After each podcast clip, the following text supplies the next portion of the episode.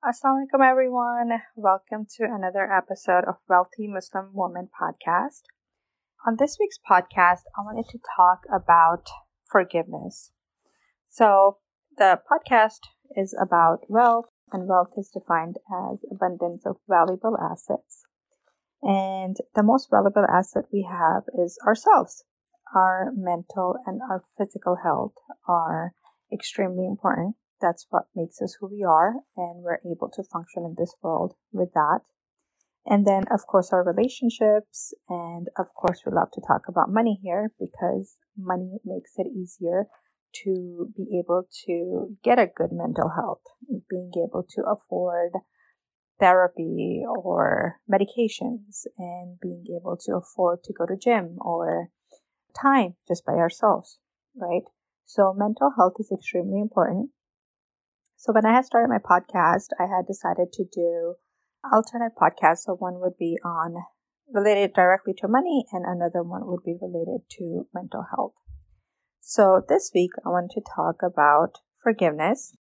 And before we get more into it, I wanted to go over definition of what forgiveness actually is. So the psychological definition, how psychologists see what forgiveness is, is defined as conscious, deliberate decision to release feelings of resentment or vengeance towards a person or a group who has harmed you, regardless of whether they actually deserve your forgiveness or not. Forgiveness does not mean forgetting, nor does it mean condoning or excusing an offense. So the most important thing that we have to recognize when we look at that, that definition is that forgiveness is about us. What's required to forgive somebody is that we stop feeling resentful and angry towards other. So why do we usually not forgive people? We don't forgive people and this is a misunderstanding is that we believe when we hold on to a grudge against somebody or when we are angry towards somebody that that other person somehow magically feels our experience of feeling angry and of our experience of feeling resentful towards them. But that's absolutely not true. Only you can feel your feelings. So nobody else, no other person can experience what you're feeling. So the only person that we end up hurting by being angry and being resentful is ourselves. And really, the main thing required or needed for forgiveness is to stop feeling angry. Angry and resentful are, I don't like to label emotions, but they're kind of negative emotions. They'll, they'll make you feel bad. And whenever you're having negative emotions, usually you have increased cortisol level in your body and it has physiological effects that you can recognize. So some of these elevated hormones that you'll see, cortisol, other things, they can cause diabetes, high blood pressure.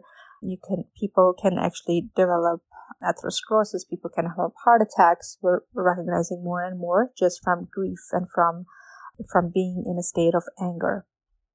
So all these emotions can be not only physically damaging to us, but also mentally. They can be very heavy. They feel like a burden. Another thing to keep in mind is that the other person doesn't have to do anything different for you to feel better or for you to forgive them. Forgiveness is about how you feel. It has nothing to do with the boundaries that you may create. The most important person that you can forgive in your life is actually yourself we are human beings full of flaws and we make mistakes. And when you forgive yourself, then you will let go of the feeling guilty. So guilt is usually the feeling associated when we are angry at ourselves or we're not happy or proud of the choices that we may have made. Forgiveness is also extremely emphasized in Islam. There are multiple, multiple verses in the Quran. There are multiple stories in the Hadith from the Sunnah that we learn all the time. So there are there are two major phrases that are used in Quran for forgiveness. One is ghafara, which means to cover or to hide or to pardon. And one of the verses that uses this is, and let them pardon and overlook. Would you not like that Allah should forgive you? Surah An-Nur, verse 22. And just that by itself shows how significant forgiveness is that just because you'll forgive somebody else, just because you can pardon somebody else, that Allah will forgive you for that. And why do we, why is it so hard to forgive? So most of the time when we are having hard time forgiving, when we are holding on to a grudge, it's usually with somebody who's close to us, right? So if you are driving on the road and somebody has a road rage at you and they curse at you and yell at you, you may be upset in that moment, but soon you'll forget about it. You probably won't even think about it the following day or even the following week. But when somebody is close to us, when they're a family member, when there are somebody, our friends, then the reason why we feel angry or resentful for a long period of time is because we've developed expectations of them. So our loved ones, our family members, they should behave in a certain way. And when they don't meet that expectation, when they don't live up to that, then we feel like they've let us down. Some of the ways to overcome these feelings is number one, to really state the facts of what happened.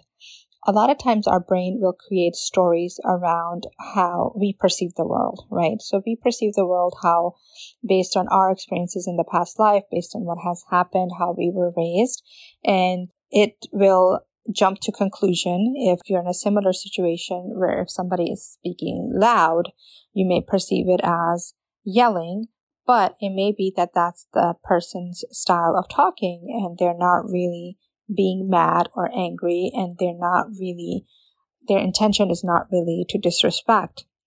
And another way or another thing to do is that really coming from a place of openness and compassion and just seeing the person as who they are and where they come from, really having empathy for their situation and who they are. This can really help overcome the feeling of angry and resentfulness as well. If you keep blaming the other person for whatever they did and you try to keep proving how they were wrong, then there's really no no forward momentum for you. So you are basically stuck in a place where you are angry and resentful at the other person. I don't remember where where I learned this. I think it was one of Tony Robinson's talks, but I remember him saying that uh, he once coached a, a woman whose husband had left her, and she was just always angry and boiling and thinking how he hurt her and how he didn't treat her right, and that's what she was always thinking about when she was at work, when she was at home, everywhere. And one of the exercises that he gave her is that set aside a time to be angry at him. So right now you're angry all throughout the day, throughout your life. How about you set uh, down an hour in a day when you come home from 7 p.m. to 8 p.m. You're going to set that hour and you're going to think about it and how bad that situation was and how awful that situation was and how mad you are and just be angry at him. And what she soon realized is that that really wasn't helping her. And she didn't want to spend even that hour being angry at him. So she reduced it to half an hour and then, you know, once a week. But even then she realized how it was wasting her own time and her own energy to be thinking about him with uh, this other person where he's moved on. And that's the other thing. We think that other, per- because we're feeling angry and resentful, that other person is, you know, feeling our feelings and also upset and angry. But it's actually the opposite. They could be just happy living their life on a beach, enjoying their new life with the, with the new wife or with the new partner. So they're not impacted. They're not hurt by it. It's only, it's only you and you get stuck with these feelings. Another important thing to remember is that every time somebody wrongs you, that is your opportunity to grow, your opportunity to learn what your boundaries are, what you would do in a certain situation, and how you would behave, and what your growth would be in that instance. And again, it has nothing to do with setting boundaries. You can have your boundaries. So if you don't like smoking, you, and you're in a car with somebody who's smoking, you can say, please stop the car and I need to step out. And when you're done smoking, I'll come in. Or obviously asking the person to stop smoking first if they would. Or if somebody's an abusive type of relationship, you know, if you hurt me, then I will call the police and actually following through with that.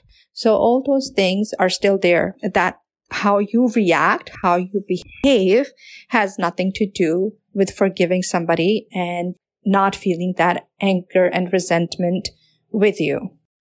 From Islamic perspective, it's also realizing that this life is a test and the people that come into our lives can be part of the test for us. And that's stated in Surah Al-Furqan. And we did not send before you, O Muhammad, any of the messengers except that they ate food and walked in the markets, and we have made some of you people as trials for other. Will you have patience? And ever is your Lord seeing. So, my friends, forgiveness is amazing. Forgiveness is about us. Forgiveness is about letting go of the grudge and letting go of the anger. And uh, forgiveness really doesn't have a lot to do with the other person. We can still maintain our boundaries. We can still maintain, we can still try to get out of situations that we do not like or appreciate. But forgiving somebody and really having empathy for them is part of psychological growth and it is part of the religion. And inshallah, on this Friday, I hope you can forgive people in your life for whatever they may have done and uh, really move forward in your own life on your own journey. Oke, okay, Assalamualaikum.